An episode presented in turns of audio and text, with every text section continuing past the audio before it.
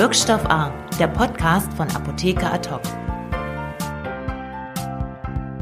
Ja, herzlich willkommen zu einer neuen Folge von Wirkstoff A. Heute sitze ich hier mit dem lieben Kollegen Lothar Klein. Hallo Lothar.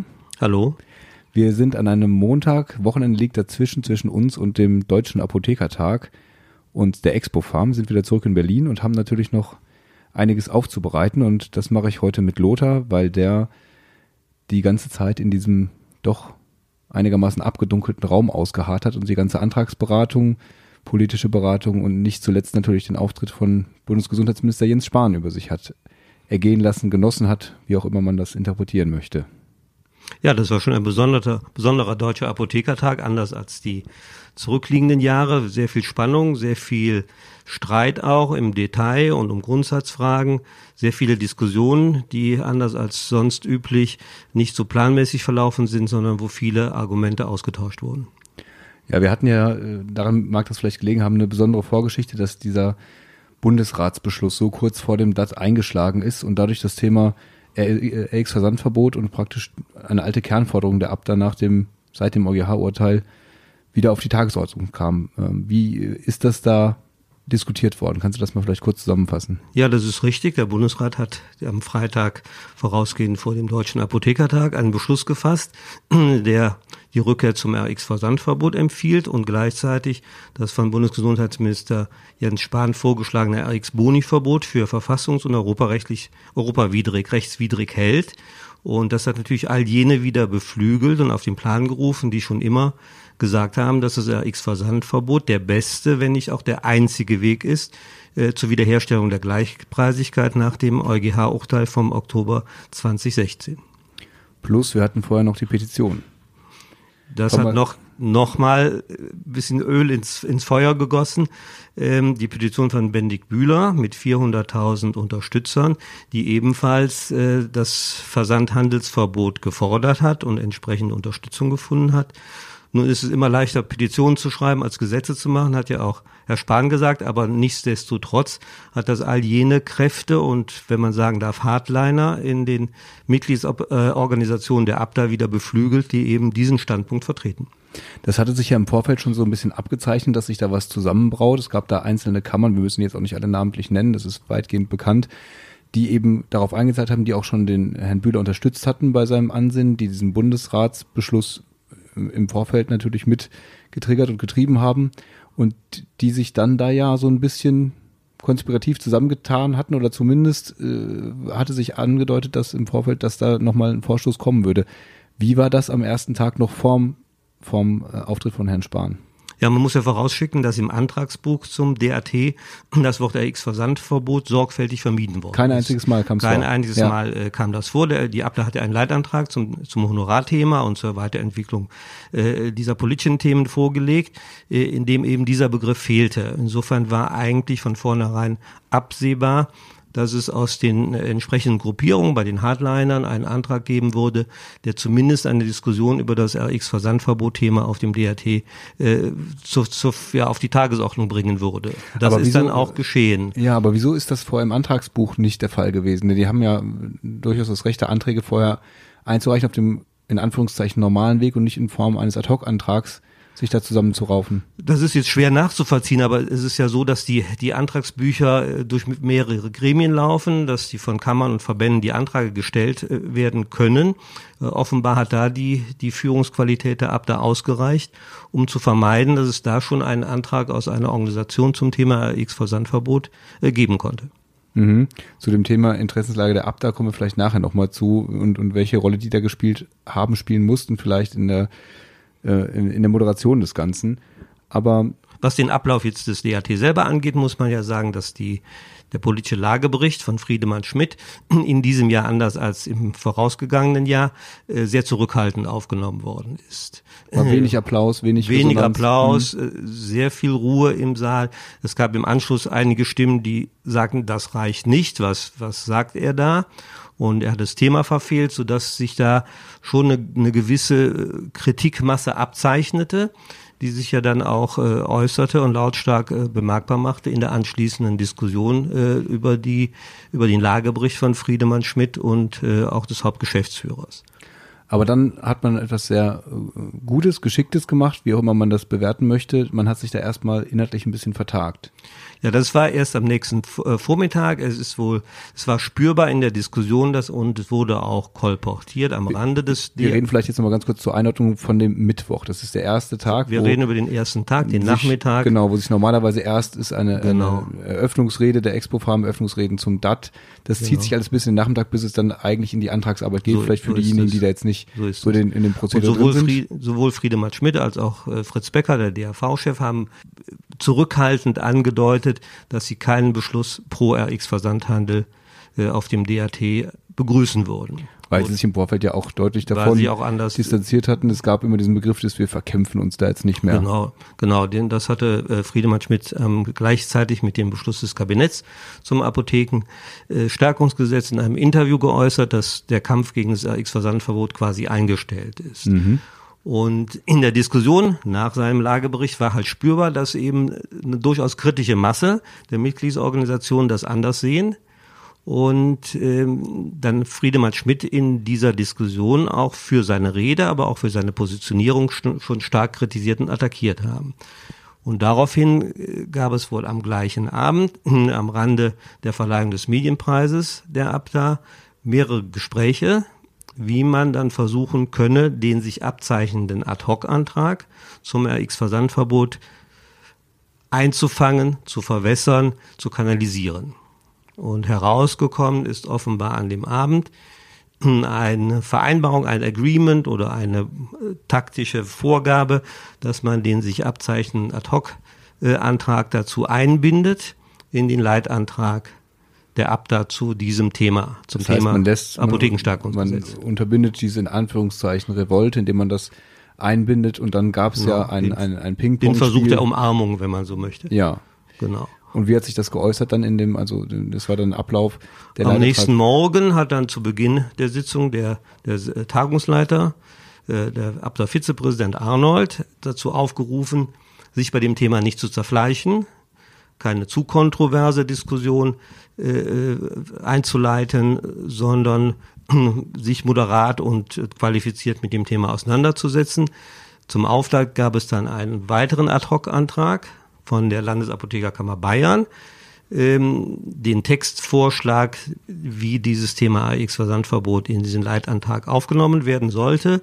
Daraufhin gab es eine weitere Reaktion vom äh, Verbandsvorsitzenden Schleswig-Holstein, von Peter Fröse. Und aber das griff alles dann spürbar ineinander. Das griff ineinander. Es sah aus wie abgestimmt, wie vorbereitet, woraufhin der Tagungsleiter beide aufforderte, ihre Position nochmal zu überdenken und einen neuen Vorschlag zu formulieren. Daraufhin wurde die Diskussion zu diesem Thema zunächst abgebrochen und vertagt äh, bis zur Mittagspause.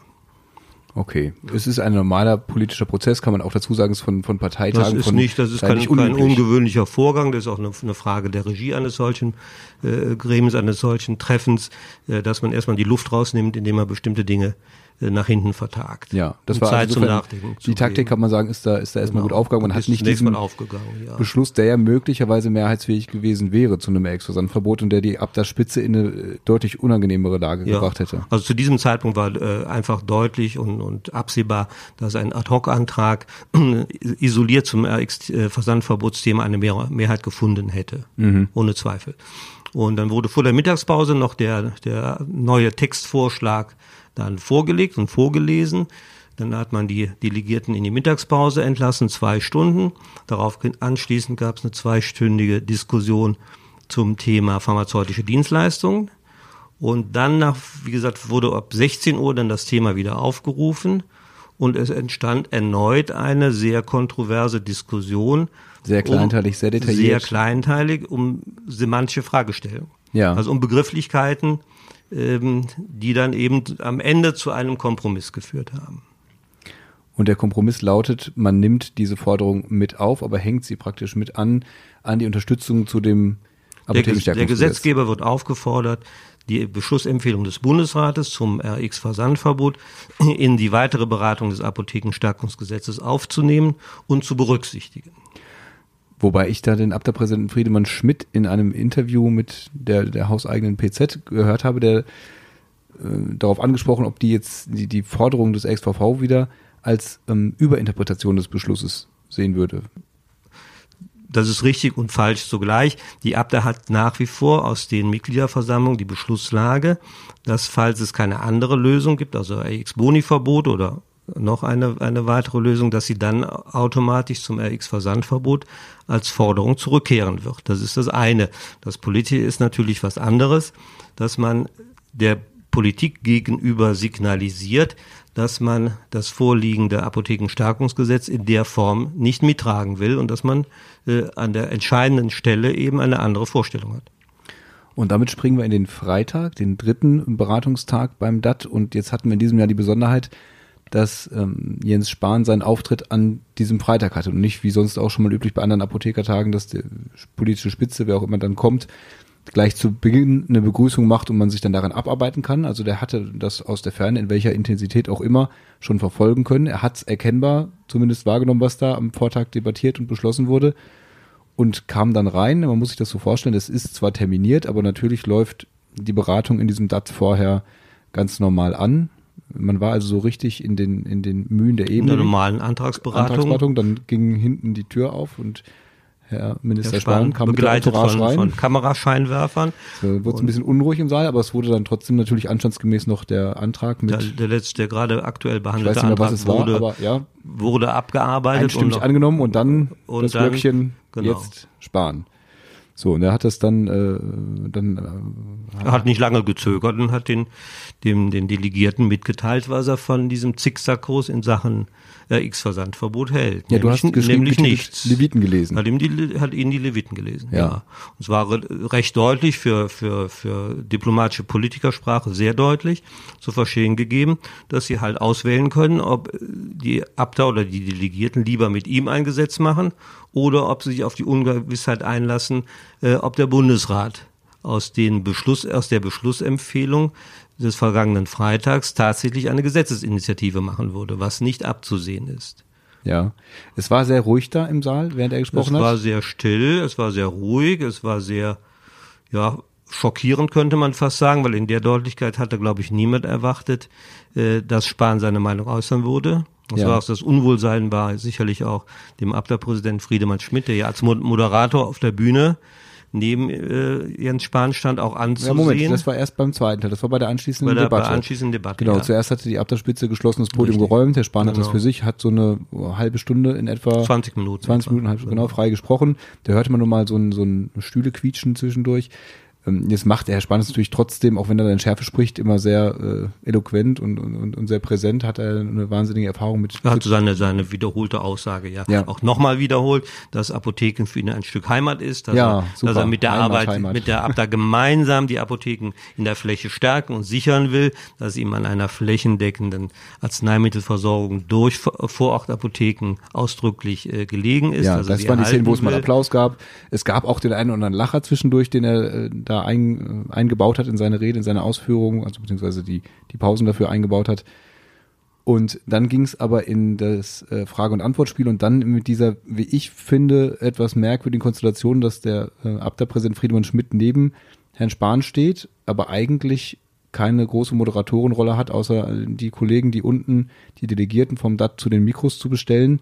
Gut, das ist eine Frage der Regie. Die, derjenige, der moderiert und damit die Fragesteller auswählt, hat natürlich die, die Macht oder die, die Verantwortung, den Fragesteller auszuwählen, der ihm äh, genehm ist. Da ja, kann man, damit kann man natürlich auch schon eine gewisse Steuerung der Diskussion vornehmen. Es gab aber zwei Mikros im Saal, wo die Frager Schlange standen und oben gab es einen Timer, die hatten zwei ja, Minuten Zeit, ja. um keine Co-Referate zu halten, sondern Fragen zu stellen.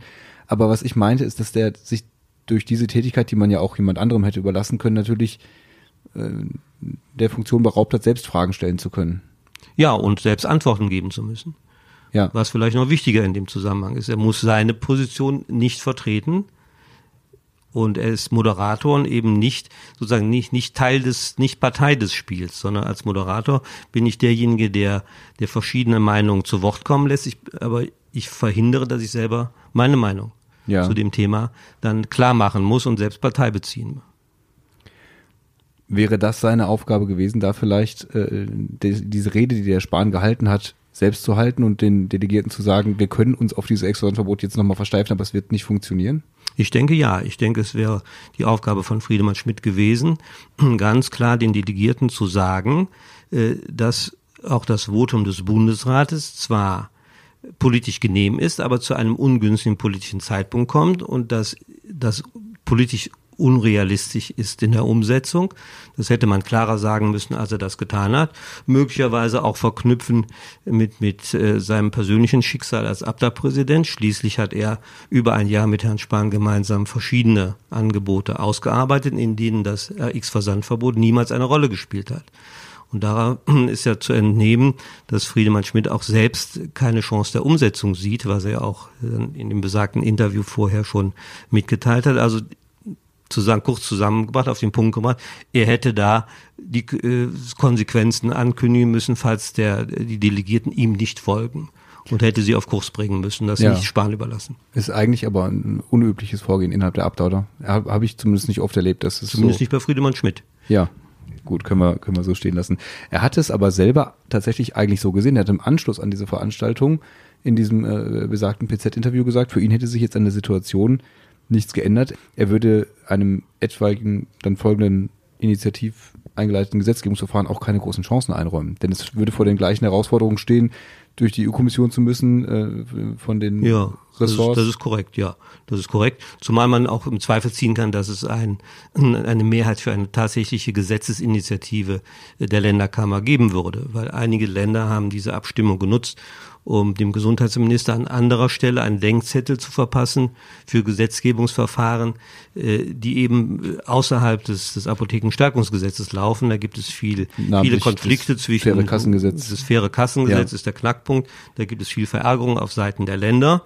Und es ist nicht unüblich, dass man dann andere Gesetzgebungsvorhaben nutzt, um dem betroffenen Minister einen Denkzettel zu verpassen und zu sagen, pass auf, wir können auch anders entscheiden, auch gegen dich entscheiden. Insofern ist es sehr zweifelhaft, dass es für eine Initiative des Bundesrates tatsächlich auch für ein RX-Versandhandelsverbot eine Mehrheit geben würde. Nach allem, was man weiß, haben die, die FDP-mitregierten Landesregierungen sich enthalten. Und die Mehrheit ist zustande gekommen, auch mit, mit Beteiligung der Grünen in den Landesregierungen, wobei klar ist, dass die Grünen im Ernstfall offensichtlich ja nie ein RX-Versandhandelsverbot mittragen würden. Zumindest ist das in keiner Weise mal geäußert worden von der Partei. keine, keine Beschlusslage dazu, richtig. So, insofern ist das der, der Verweis auf den Bundesrat. Ja, es ist, es ist Wunschdenken, politisches Wunschdenken und, und kein, keine, kein Realismus. Herr Spahn hat sich das aber äh, trotzdem erkennbar zu Herzen genommen. Also er wirkte schon zwischendurch sehr genervt in dieser Debatte. Das ist nicht nur Herr Spahn ist genervt und verärgert, sondern die gesamte äh, Politik ist genervt und verärgert über das Verhalten der Apotheker, insbesondere auch diejenigen in der CDU-CSU-Fraktion, die den Apothekern sehr wohlgesonnen sind und die eigentlich vorankommen wollen bei dem Thema und auch ein Gesetz äh, haben möchten, das die Apotheken stärkt. Ähm, da ist die Verärgerung schon deutlich spürbar, äh, auch über die, die Manöver auf dem Deutschen Apothekertag jetzt. Und man muss abwarten, welche Konsequenzen das dann in der weiteren Gesetzesberatung haben wird. Die sich ja jetzt schon auch eine Weile hinzieht. Es ist mehrfach angesprochen worden, auch in Düsseldorf, dass dieses Urteil, du hast es gesagt, Oktober 2016 hat der EuGH entschieden. Seitdem haben wir diese äh, Ungleichbehandlung bei der, bei der Boni-Gewährung. Dann gab es im Dezember 2018 ein erstes Angebot von der Politik mit diesem Boni-Deckel und dergleichen. Das ist dann abgelehnt worden. Äh, sofern man davon Ablehnung sprechen kann. Aber jedenfalls haben die Apotheker sich sehr dagegen gesprochen. Die Politik hat reagiert, hat dann im Frühjahr dieses Jahres im ersten Referentenentwurf dieses Apothekenstärkungsgesetz vorgelegt mit diesem geplanten Boni-Verbot. Ist da praktisch eingegangen auf die, auf die Forderung der Abda. Mhm. Das Schicksal ist jetzt ungewisser denn je. Ja. Es ist so, dass also die, auch selbst die CDU-CSU-Fraktion, die zunächst auf eine rasche Beratung im Bundestag gedrängt hat, äh, da jetzt ihre Position geändert hat und abwartet, bis das Votum der EU-Kommission zur Frage der Zulässigkeit von der X-Boni vorliegt. Das kann jetzt dauern, weil die noch amtierende Kommission die endgültige, äh, den endgültigen Beschluss der neuen Kommission überlassen will, die frühestens im November ihre Arbeit aufnimmt und da noch nicht alle Kommissare auch bestätigt sind, beziehungsweise noch Anhörungen laufen müssen, kann es erst gut bis, bis Dezember dauern, bis die neue EU-Kommission dann zu ihrem, ihr Votum dann auch zu Papier bringt und der Bundesregierung mitteilt. Bis dahin wird es keine Beratung des Apothekenstärkungsgesetzes im Bundestag geben. Und dann ist die Frage, haben wir dann noch eine Koalition im Bundestag sitzen, die das berät? Die Frage kann im Augenblick niemand beantworten. Es gibt Anzeichen, dass äh, die große Koalition äh, durchaus in einer großen Krise steckt, beziehungsweise dass die SPD, wenn sie einen neuen Parteivorsitzenden Anfang Dezember gewählt haben wird, aus der Koalition aussteigt, weil möglicherweise der, der neue Parteivorsitzende äh, eben die große Koalition zur Disposition stellen will, auch um den, den Posten des Parteivorsitzenden zu erlangen. Mit der Folge, dass das VOASG, das Apothekenstärkungsgesetz, dann auch vom Tisch wäre, würde der Diskutität das, zum Opfer das fallen? Das würde das bedeuten, dass es wahrscheinlich in der dann noch zu verbleibenden äh, Amtszeit der Großen Koalition äh, nicht mehr verabschiedet würde. Zumal äh, ja noch immer nicht klar ist, wie die EU-Kommission entscheidet.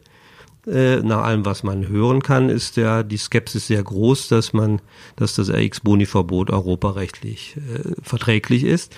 Äh, vermutlich wird die Kommission alternativen Vorschläge äh, verlangen. Das bedeutet möglicherweise ein Höchstpreismodell oder die Rückkehr doch zu einem Bonideckel. Ähm, der ist in der Unionsfraktion aber nicht vermittelbar. Das würde eine neue Diskussion über alle Themen aufwerfen, äh, was sicherlich nicht zur, zur raschen Beratung beiträgt. Hm, ein Vorschlag, der ja schon von der SPD-Seite vor, genau. vor einigen Jahren genau. gekommen ist, genau. tatsächlich, ja. Also alles spricht dafür, dass im Augenblick ähm, das Apothekenstärkungsgesetz äh, sehr, sehr stark auf der Kippe steht, dass die Chancen, dass es tatsächlich kommt, von Tag zu Tag geringer werden. Wir wollen nicht den äh, Stab jetzt darüber brechen und darüber urteilen, ob das man das hätte anders machen können, vielleicht früher zu etwas anderem hätte zustimmen sollen. Das ist müßig. Im Nachhinein kann man da immer drüber diskutieren. Ich sicherlich ist jetzt die, die Abderspitze auch durch den Verlauf der Dinge in unglückliche Lage gekommen. Du hast es angesprochen, dass der Bundesrat jetzt so passend praktisch zum DAT das abgegeben hat. Aber Fakt ist, wir haben jetzt äh, fast ne, über drei Jahre nach dem, nee, fast drei Jahre nach dem, nach dem Urteil keine veränderte Situation. Ja. Es gibt, es gibt keine veränderte Geld. Situation. Hätte die Abda vor einem Jahr zugegriffen und das erste Angebot von, von Jens Spahn angenommen, 375 Millionen Euro für neue Dienstleistungen, für die Erhöhung des Nacht- und Notdienstzuschlages, für Betäubungsmittelgebühren. Äh, das würde jetzt schon im Gesetz stehen und die pharmazeutischen Dienstleistungen könnten bereits angeboten werden. Äh, zur Ablehnung beigetragen hat ja damals die, der Boni-Deckel von 2,50 Euro möglicherweise, wenn jetzt kein Gesetz kommt, bleibt alles so, wie es ist. Das heißt, Boni nach oben offen mhm. und für die Apotheker keine zusätzlichen, keine neuen pharmazeutischen Dienstleistungen äh, und kein zusätzliches Honorar. Gut, Lothar, vielen Dank für diese Einschätzung und die Berichte vom, vom DAT. Wir werden das natürlich weiter verfolgen und auch vielleicht hier im Podcast nochmal aufgreifen, auch wenn wir natürlich ansonsten versuchen, euch mit etwas weniger schweren politischen Inhalten hier auf diesem Kanal zu bespaßen. Aber sicherlich bei Apotheker Talk wird es damit weitergehen. Vielen Dank. Okay, gern geschehen. Und ja, vielen Dank fürs Zuhören. Ciao. Wirkstoff A, der Podcast von Apotheker Ad hoc.